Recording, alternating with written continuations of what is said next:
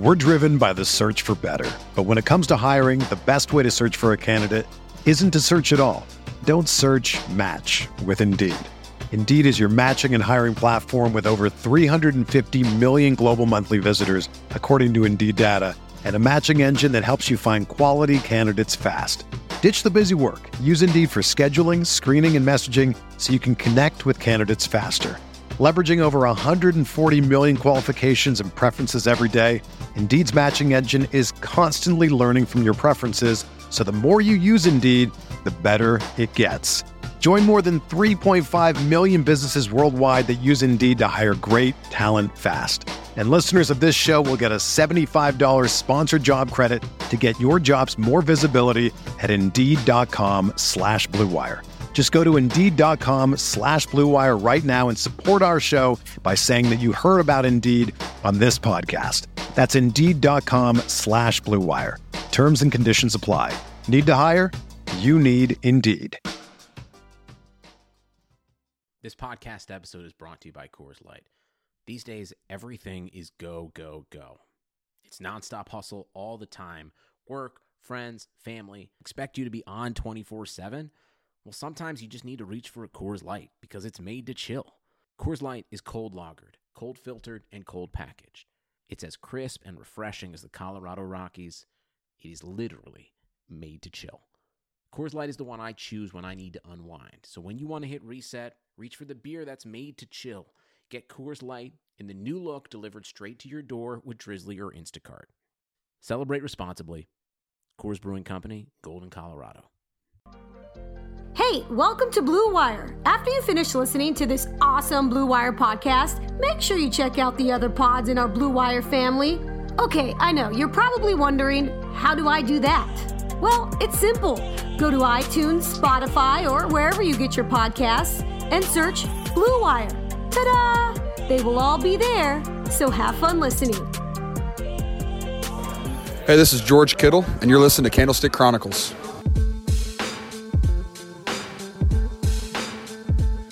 What's going on, everybody? Welcome back to Candlestick Chronicles, the San Francisco 49ers podcast on the Blue Wire Network. My name is Chris Biderman. I cover the 49ers for the Sacramento Bee. With me again, it's Kyle Madson, the content czar of Niners Wire of the USA Today Sports Media Group. Kyle, what's going on, man? How was your weekend? Oh, it was great.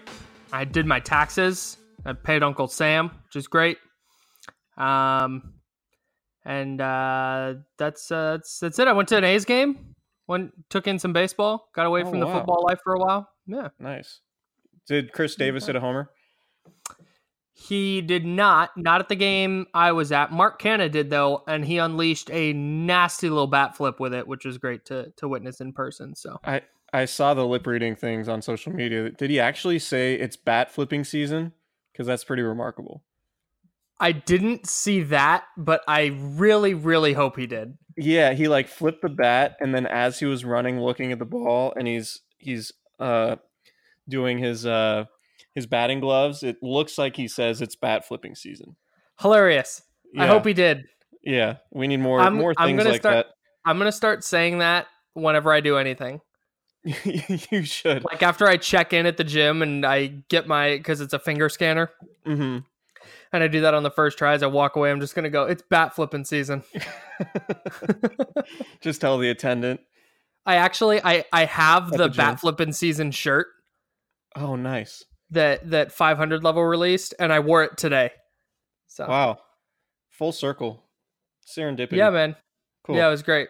Um, it is April Fool's Day. We are not going to bring any April Fool's jokes here because April Fool's is stupid.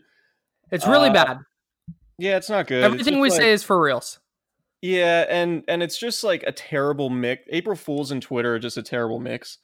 Yeah. Like there there's no there's no real way to like delineate sarcasm on there. Like you can make you either have to make a stupid joke or make so it's obvious or make a joke that like could be real but no one's really sure and then people just get upset You've inspired like- a tweet. I'm doing a tweet right now. and only troll trolls think it's funny. So um, April Fools is dumb. That's our April Fools take. Uh, there's hasn't been a ton of news since we last spoke to you guys uh, last week in Arizona from from the owners' meetings. Uh, there was a, a, notable tidbit from Albert Breer in his weekly column for uh, the Monday Morning Quarterback. He said that he was told that Richard Sherman was no better than 80% last year, uh, which makes a lot of sense. Sherman was still really good. I think he led Pro Football Focus's uh, metric in, in yards allowed per route run or per coverage snap. Um, and, you know, he was obviously one of the probably the best player in the 49ers secondary throughout the year. Um, I would say that metric might be a little skewed by the fact that the 49ers sort of had a revolving door at the other cornerback spot, and teams were really eager to pick on Ahkello Witherspoon and Jimmy Ward and Greg Mabin um, and even Tarvarius Moore towards the end of the year.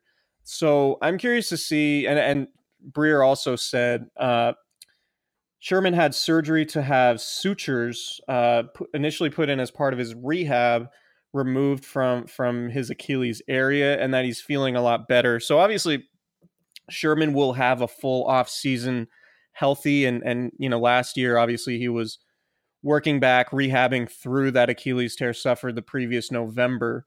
So a year removed from the injury, getting more time under his belt, um, he we should see maybe a better version of Richard Sherman, even though he just turned 31. I want to say it was last week.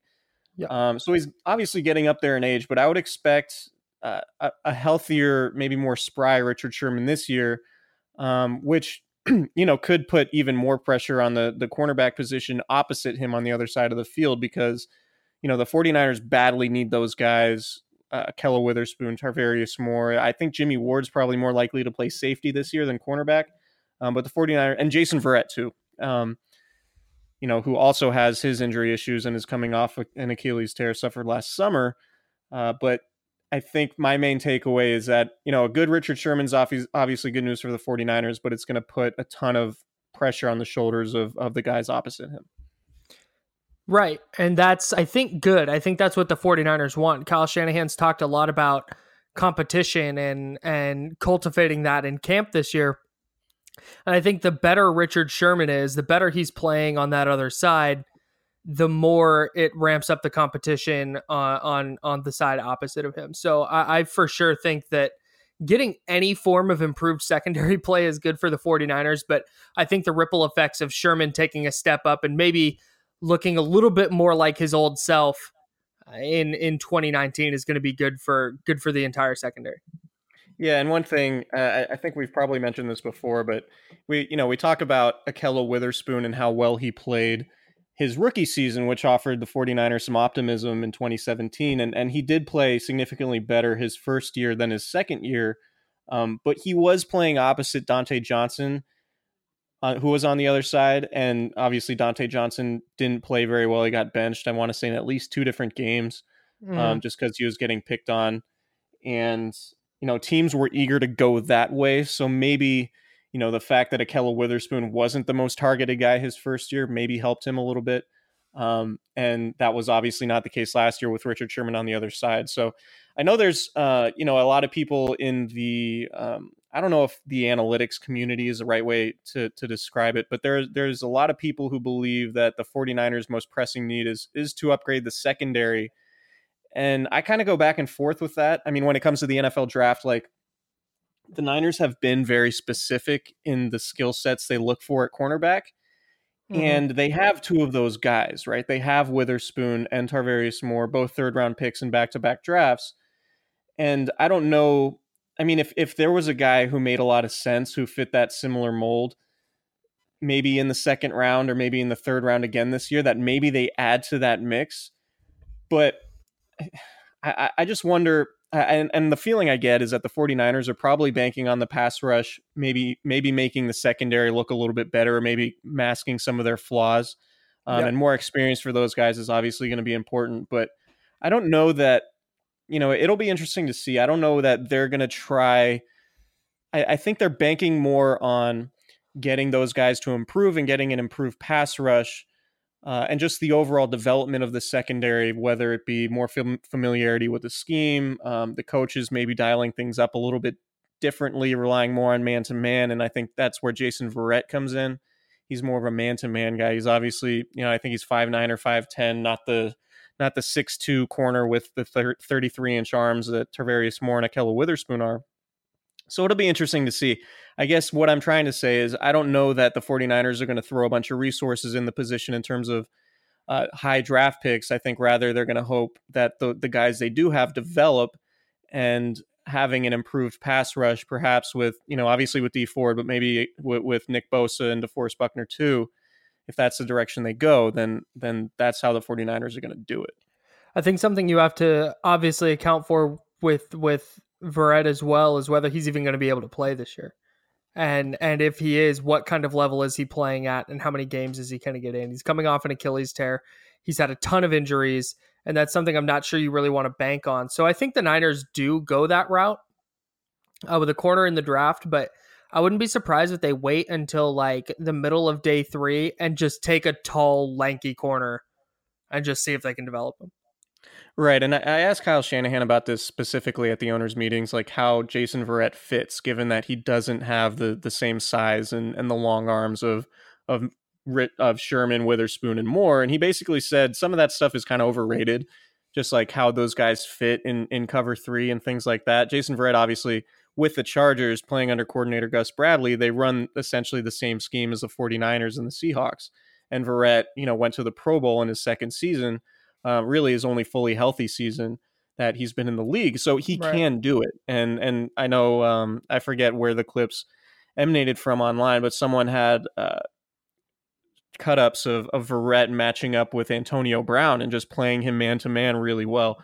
Right. So maybe the maybe this is sort of a matchup thing. And like you said, there's a ton of risk with Verrett given he's only played in five games since 2016 and missed all of last year with that Achilles tear. But uh, he'll be further removed from it uh, Sherman, obviously, before coming with the 49ers, had that injury the previous November.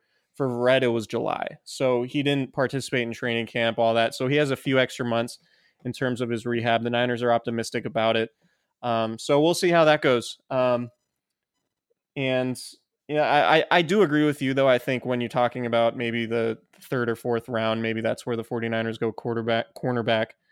Uh, and maybe Greg Mabin is is somebody who's going to be put on the hot seat in terms of in terms of roster positioning and, and the 46 man and things like that. Okay, let's move on.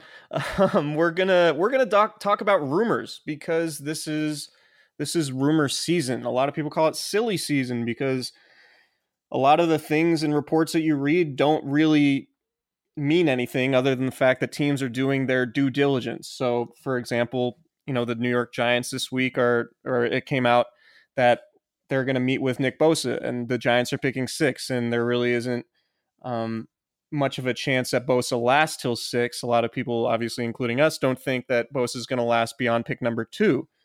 So it, you know, a lot of people say, well, are the Giants going to trade up with the Niners or blah, blah, blah. I mean, maybe, maybe the Giants are considering a move from six to two and maybe they do want Nick Bosa. They obviously traded Olivier Vernon.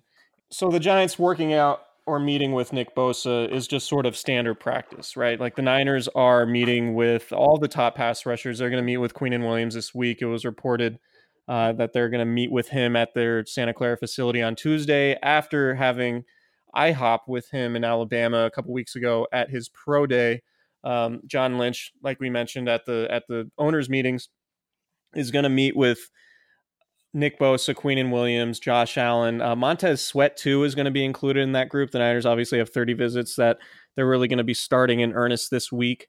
Um, Sweat is obviously somebody who's probably going to be in the mix if the 49ers do end up trading down, and that's really why we want to talk about a bunch of the rumors that have sort of been circulating about teams, you know, maybe picking in the top 10 or picking maybe might be interested in a quarterback, which might means they trade up. And, and the 49ers are certainly going to entertain the idea of trading back from number two. I, I don't I wouldn't count on that as as a high probability scenario, but I would say if a team offers them a, a, package they can't refuse, as good as Nick Bosa is, I think the 49ers would be more than willing to trade back. Just the fact just given the fact that they only have six picks in, in this year's draft and obviously a bunch of needs that they could use that they need to address. Um, so I, I, think it's it's possible, um, and and so let's take a look. The, the first one that uh, I think is worth mentioning is the Jets have said they're they're very intrigued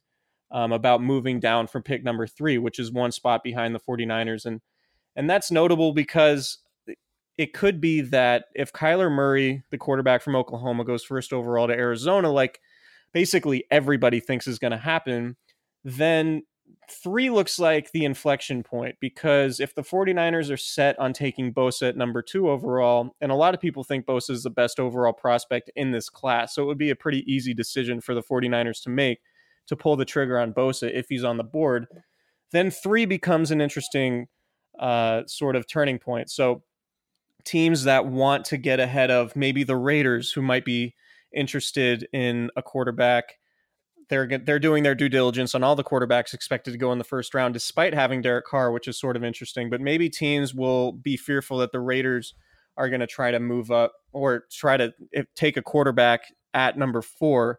Uh, so maybe there's going to be a scenario where the Jets move out of three to get a quarterback, and and that could impact the 49ers obviously because um, maybe another team will see that trade happening and then offer something to the 49ers so they can get their quarterback.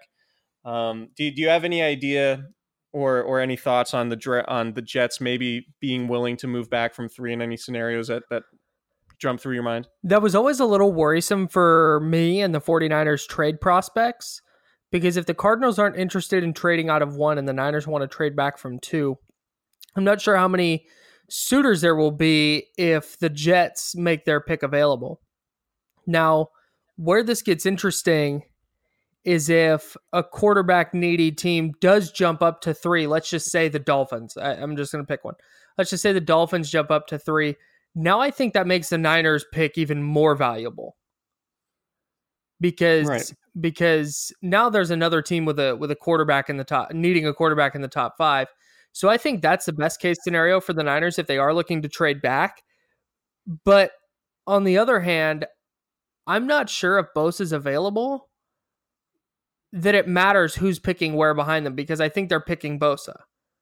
Unless the Raiders offer like all three of their first rounders or the Giants come in with number 6 and number 17 and like a like a second and a fifth or something crazy. Um I think the Niners are taking Bosa, so I'm not sure how much it's going to matter what what kind of trading happens behind them.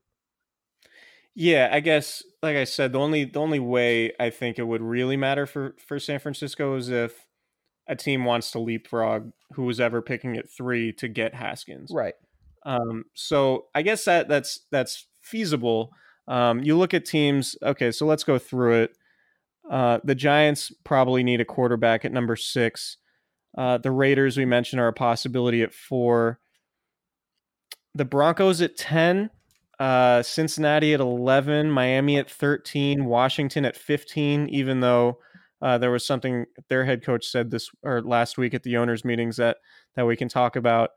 Um, the Giants pick again at 17, and maybe that's where they end up getting their quarterback. Somebody like Duke's Daniel Jones might make sense there. Um, your Tennessee Titans uh, at number 19. Love my Titans. They're not taking a Love quarterback. Okay, they're not taking quarterback.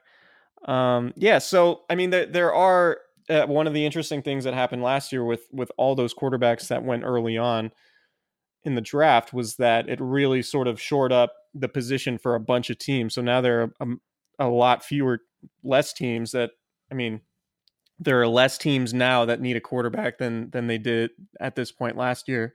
So maybe it means that the trade market is a little bit more dry and less fertile than it than it was a year ago. Yeah, I think so. And I'm I'm I just I, I I'm having a hard time coming up with a scenario where the 49ers skip on drafting Nick Bosa. Same. That's just I mean that's that's what this all really comes down to for me. Yeah, if Bosa's there. And and and the other thing you've got to you've got to watch out for with these teams needing quarterbacks is they they do the soft tank where they maybe need a quarterback but they're going to select a different player this year and they're already looking ahead to the 2020 class which is supposed to be uh, preliminary uh, scouting says it's supposed to be really good for quarterbacks yeah Who's who's going to be available in, in 2020? I haven't even looked. Uh, Justin Herbert from Oregon, who might have been the Right. top quarterback in this year's class.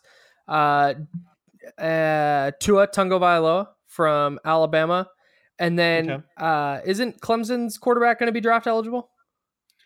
No, he he's gonna two be a years true left? sophomore. Yeah, that's right. That's right. He, yeah, so he'll have two years left. But uh, yeah, so, Yeah, so Tua and, and Herbert for sure. Um, so Yeah, when you talk about the soft tank, I think the team that that screams out uh screams that out to me is Miami.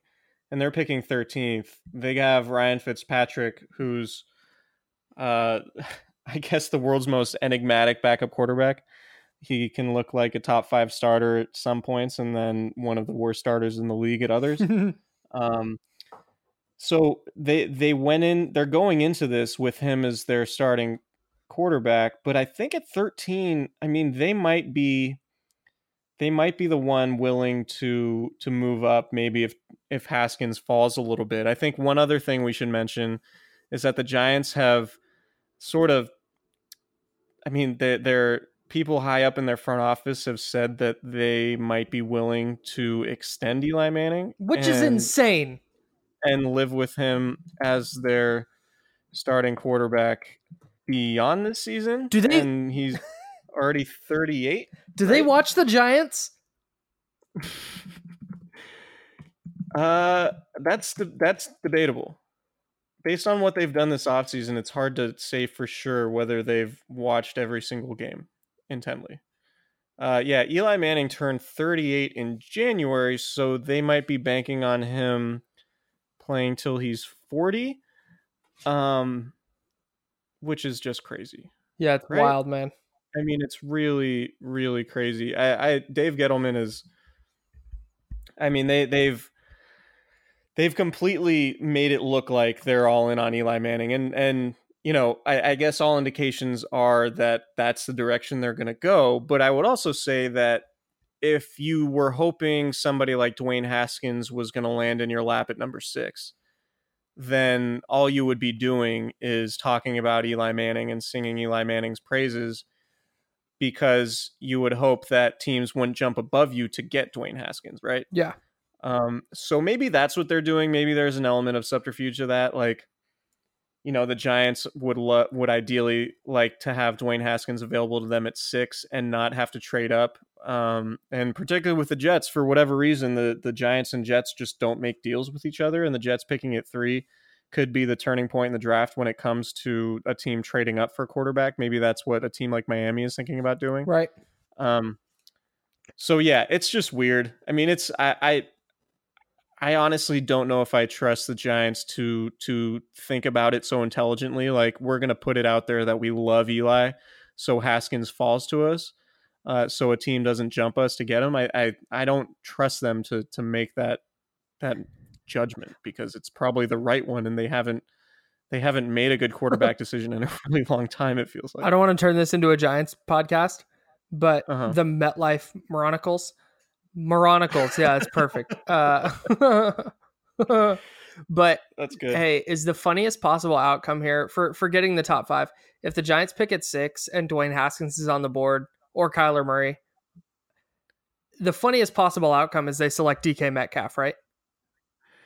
Yeah, or Rashan Gary, like someone who we don't know that's good at football, but just like a freak athlete. Yeah, that that I and think. just like But uh, there was a report that says they're leaning towards a pass rusher at six, which is also another thing that like makes me think they're going quarterback. I hope so for the sake of that fan base. but the 49ers, Yeah. Yeah, I just don't I, I don't know what they're doing. It's the Giants. The Giants are fun though. Like I, I really enjoy when there's a team that just like makes a ton of like what the hell decisions. You know, like that that everyone is like, what are you doing? Like that's really that it's fun when there are teams on opposite sides of the spectrum, like teams like the Patriots and the Eagles, um, who do a bunch of smart stuff and then teams on the other side who just just keep doing dumb stuff. Like forever it was the Browns, right? And now the Browns are on the other side of that. But now it looks like it's the Giants, just the team that's like just, Just- we're just gonna do a bunch of dumb stuff because that's you know we're we're stuck in the, the late 1990s, and you know where we prefer and the Raiders too, right? Like the Raiders are probably falling into that. The thing that's the thing that's fascinating about the 49ers when you talk about teams making good decisions and teams making bad decisions is the 49ers are like on the fence, right? Like they're teetering between making a bunch of good decisions and making a bunch of bad decisions. Because like when you look at the Garoppolo trade, so far, I guess good decision. Second round pick for your franchise quarterback, assuming he can stay healthy. Okay, that's fine. George Kittle, that's good. But like Solomon Thomas, like that wasn't great. Uh, the Reuben Foster thing did not work out. Uh, that's a swing and a miss on the first two first round picks of this regime. And I think 2019 is going to be the turning point of whether the 49ers fall into that, oh my God, look at all the terrible decisions they're making, or holy crap, look at how quickly they turn that thing around. That's a really good point, And I think that sort of leads to the idea that it might be smart for them not to overthink it. Yes. Right. And if yeah. and if is there, just take him because he in in a year where a quarterback doesn't go number one, Bosa is clearly the top prospect in the class and you just take the best guy you can and it just so happens to fit a position of need and then you're looking at Dee Ford, DeForest Buckner, and Nick Bosa along your defensive line in rotation with, you know, Solomon Thomas. I think Solomon Thomas could be a fine, like, rotational guy. And I think if you have really good players around him, which the 49ers would in this scenario, you might be able to get good production out of him when when he can have, you know, more one-on-one scenarios rather than where he's sort of out on the edge and on an island where he doesn't really fit. Um, if you get him matched up one on one with a guard, I think ideally that's that's where he's going to excel the most. And and maybe the same thing with Arik Armstead. You you have a rotation of like six or seven guys along the defensive line that could be pretty good, um, and ultimately mask a bunch of the deficiencies the defense has had in recent seasons. So, yeah, I think I think that's that's really smart in what you said in that you know they could get really cute with this and move back and then you know say they they do move back to six um and say it's josh allen or say it's montez sweat or brian burns or someone like that i mean if those guys aren't a star and then nick bosa turns into like a defensive player of the year candidate like his brother joey looks like he'll be then you're i mean that that's that, to the point where okay two two out of the the three first round picks that you've had or i guess two out of the three years you haven't hit on your first rounders like you've needed to um, that's that's bad news for for the front office uh, and and you know getting into year three of this thing with Kyle Shanahan and John Lynch, you maybe start to wonder if Shanahan thinks that maybe I need a more experienced general manager, or maybe I need to shake things up in the personnel department and fireworks start flying. Yeah, this is. I, I just think this draft is is going to be huge. I think they did free agency uh, about right. They might have, you know, we we we've discussed free agency several times, but now when you get into this draft, they just they have to find a couple of impact starters. Like they simply have to. And trading back to acquire more assets makes sense in theory, but you then need to turn those assets into something. Like having the most draft picks or having having four picks in the top 50 doesn't count for anything if all those players are bad at football. So right. I think I think the way they have to do this is is don't worry about trading down uh, unless unless the Raiders are going to give you three first round picks to move up two spots and you're moving right. down to four, and you know there's still going to be uh, a good player there that you're confident in. Okay, then then maybe that's something that you can't really turn down. But I think if Bosa falls to two, that's just how they have to do. Like that's a gift not only to have the second pick, to have everything work out that they wound up picking second among all the teams that finished with four wins. But then to have Nick Bosa, the consensus number one pick for the like entire college football season, suddenly the month before the draft become the number two pick. Like, dude, that's two gifts. Right. Absolutely. Assuming uh, again, I don't want to assuming that Bosa is the player that people think he's going to be. Right. because we don't obviously Right. know. But assuming that he is the best player in this draft, you're getting a gift that he falls to you at two. Like th- th- that's something you can't pass up on. Yeah, and from an optics standpoint, if Bosa doesn't work out, I don't know that it would necessarily reflect poorly on the front office because I think it's basically a consensus, like throughout the league and just everybody in general, that Bosa is the, best player in this draft. And so if the Niners were to take him, I think the onus would fall on Bosa for not living up to his potential, not necessarily the front office for for making that selection. Right? Because you've had, you know, all a bunch of scouts, a bunch just, just everybody you talk to, everything you read, um, everyone says it's that Nick Bosa is the best defensive player available this year. Um, and if he doesn't live up to that, then either he got injured or he came up far short of his of his expectations. Right. Um, but I don't. I mean, I don't really see that happening just because his brother's so good, and and you listen to him talk, and just the way he's wired, um, and the fit with the 49ers. I mean, if you get him playing next to DeForest Buckner or, you know, one of the other talented defensive tackles that they have, like you're going to put him in a pretty good s- situation. Yeah. Uh, particularly with Dee Ford on the other side. So. I think there there's a chance. I mean, with with DeForest Buckner in particular up the middle, and the way that quarterbacks just sort of get pushed to the outside because of Buckner's consistent pressure inside, then you're really like you're really going to start cooking with gas if Right. you have two elite edge rushers on the outside. Right. That's that's a necessity. And I think there is going back to what you said, I, I fully agree. If they take Bosa and he's not good, I think it's a matter of, well, you know, they took the best player available and it didn't work out. If they trade back, that room for error becomes much smaller. Like if they're Right. moving out of that pick, they have to be getting a Pro Bowler. Like that's it. That's that's it. And then if they're moving back again, I'm going to use the Giants. If they get six and seventeen, they need two impact starters in those two picks to justify the move. Right. I agree. So the the margin for error, the further back they go in the draft, becomes smaller and smaller, which is why I, I maintain that don't try and get fancy. Take the best player on your board second. Yeah, I would agree with that. And you mentioned the Raiders, just looking at it. If the Raiders did, and I don't think there's any chance that they do this, maybe I they give up one of their yeah. second round picks. If they gave up 4, 24, and 27, I mean, if I'm the Niners, I do that. I do too, but I do it but- because you're pri- because you you would get either Josh Allen or Quinnen Williams at four, and then with 24 and 27, you're talking about maybe getting AJ Brown, the receiver from Mississippi, who seems like sort of the perfect X receiver or sorry Z receiver for Kyle Shanahan, and then maybe at 27 you can get Nasir Adderley to fix your long-standing problem or safety. or a safety. Yeah, you could you could effectively in that scenario hit the biggest three holes on the roster with first round picks. Yeah, that would be good. I don't think the Raiders are going to do that. I think that. there's zero chance they do that. They stockpiled But first round maybe- picks on purpose. They want them. but maybe they just love Nick Bosa so much, and they could they could say, you know, they could come out of this draft with Nick Bosa and tell their fan base, you know, we instead of paying Khalil Mack, now we have Nick Bosa on a rookie contract.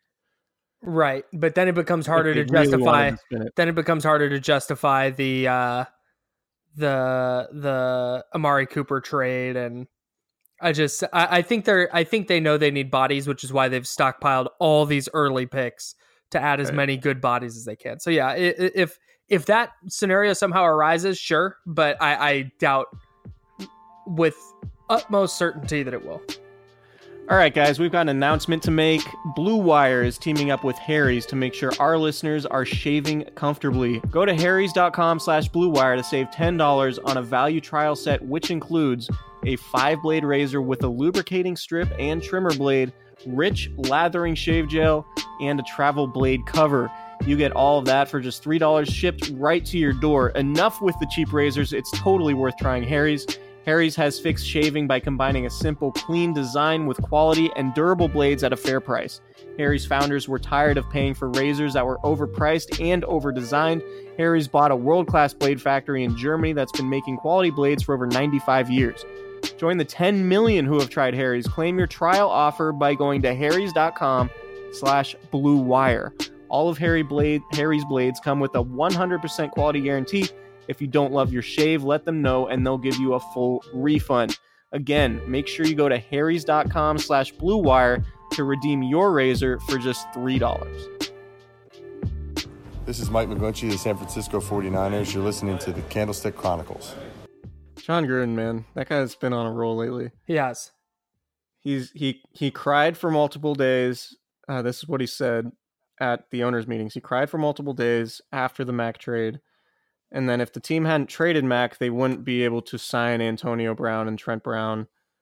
Uh, he even threw Vontaze Burfict in there, which is like Okay. like a it's it's like a one year deal, right? Like a, a, a minimal deal for for a veteran linebacker. Like, nah, you, you probably could have you probably could have kept Khalil Mack and, and signed your your veteran linebacker. Yeah, yeah, I think that probably could have happened. Yeah, um, Yeah. yeah, the Raiders, man. Uh, and hey, if that's the case, they need to hope Trent Brown is really damn good. right. You're going you're going from one of the best infrastructures and coaching staffs to Tom Cable, Ooh. who doesn't have the most sterling reputation for his work with offensive lines lately. No, it's not great. Um, and they made Brown the, the highest paid offensive lineman in NFL history, which is what the 49ers weren't willing to do. Which is why Mike McGlinchey's on the team and not Derwin James. right. Um. Anyway, are there any other rumor? Okay, so Denver's picking tenth. So the Broncos are at an interesting point at number ten. Uh, they traded for Joe Flacco, but that seems like sort of the mix where Drew Lock's going to go. I know there's been reports of John Elway liking Lock's physical tools, and they're going to meet up with him. Uh, they're going to host him for a visit. Denver. I don't, I don't know. This sucks. I'm not. This isn't a good episode for me. The thing is, John, can John Elway identify quarterback talent? Like, are we sure of that? Because I've watched Drew Lock. I don't think Drew Lock's very good.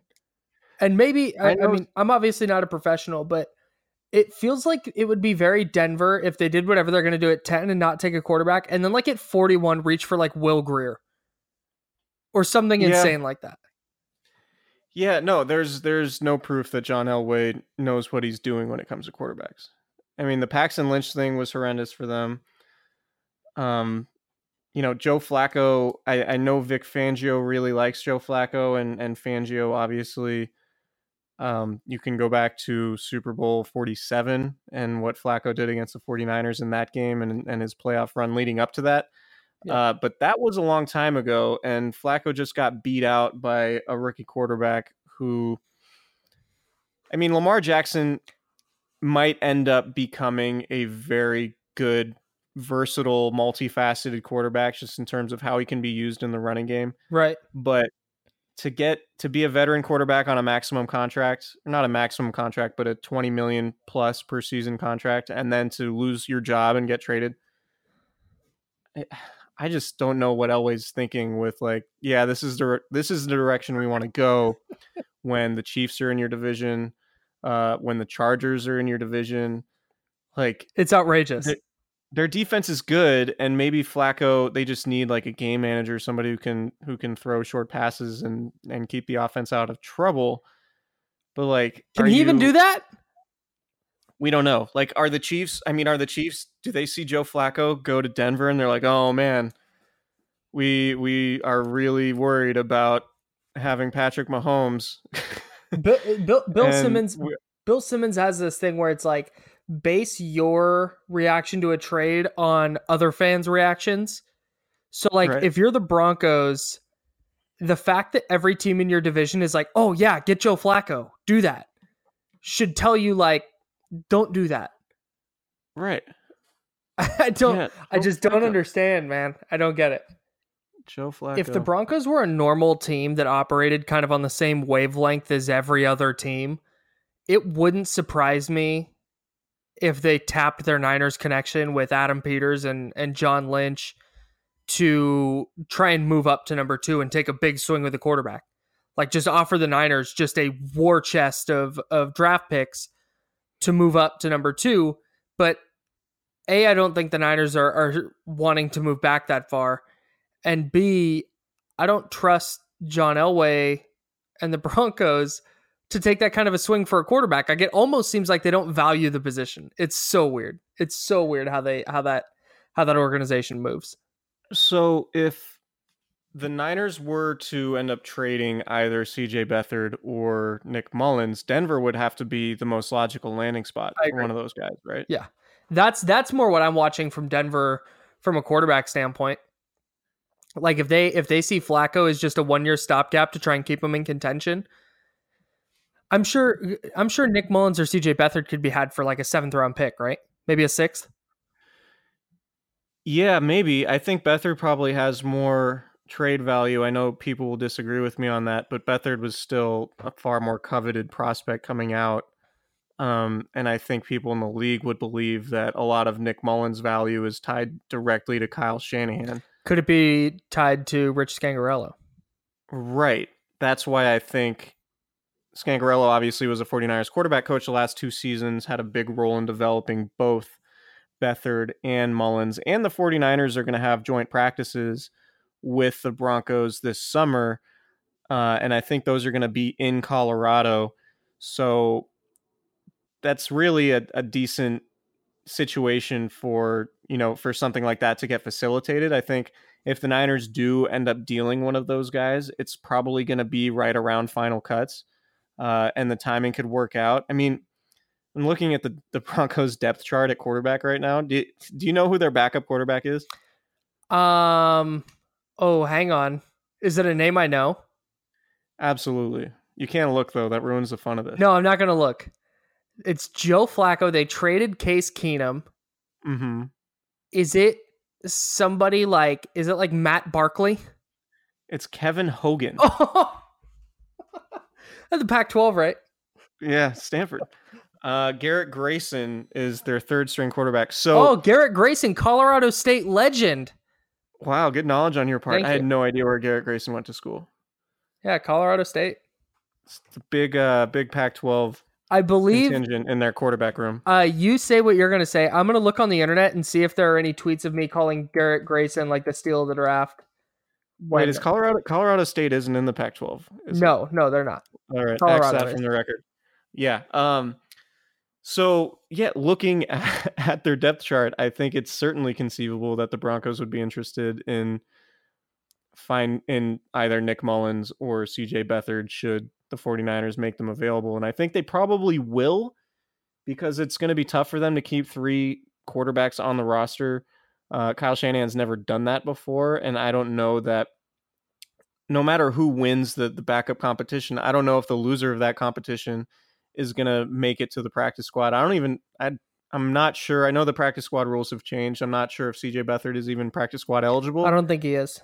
I don't. Okay, so yeah, I mean the Niners would either have to just cut Beathard outright and lose him, and somebody else would sign him assuredly, and or this. I think the same would happen with Nick Mullens if they tried to get him back to the practice squad.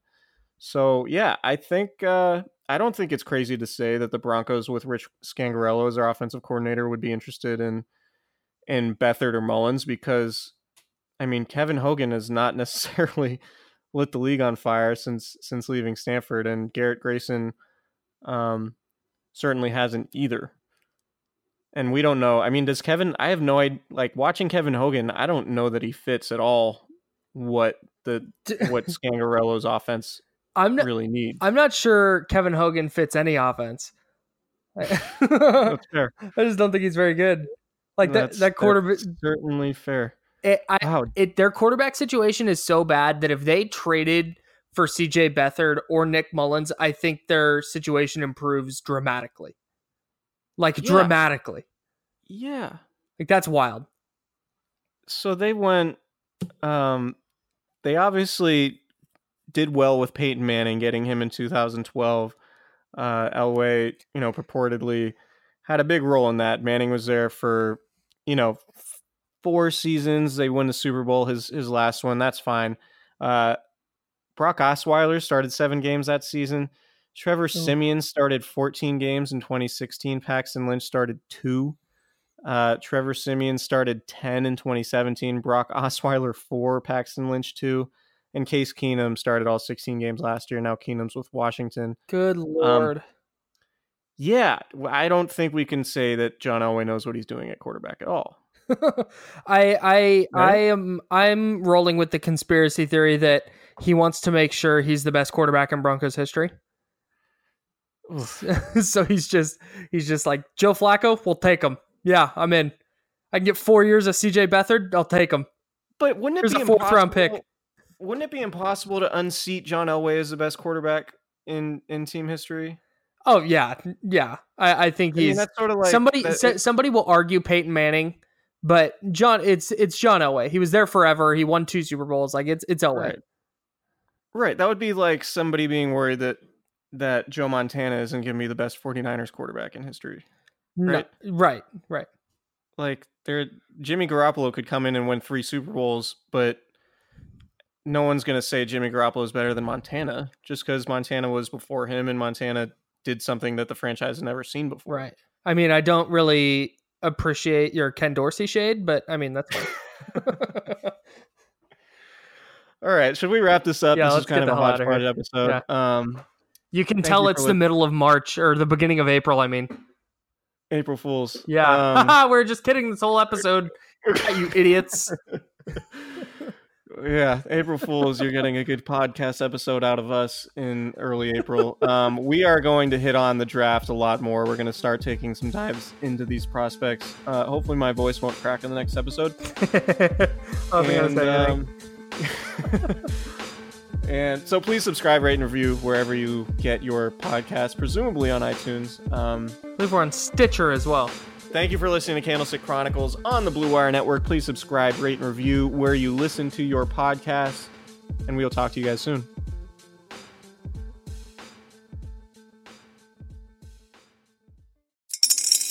Spring is in the air at Littleton Coin Company, and we want to help you brighten your collection.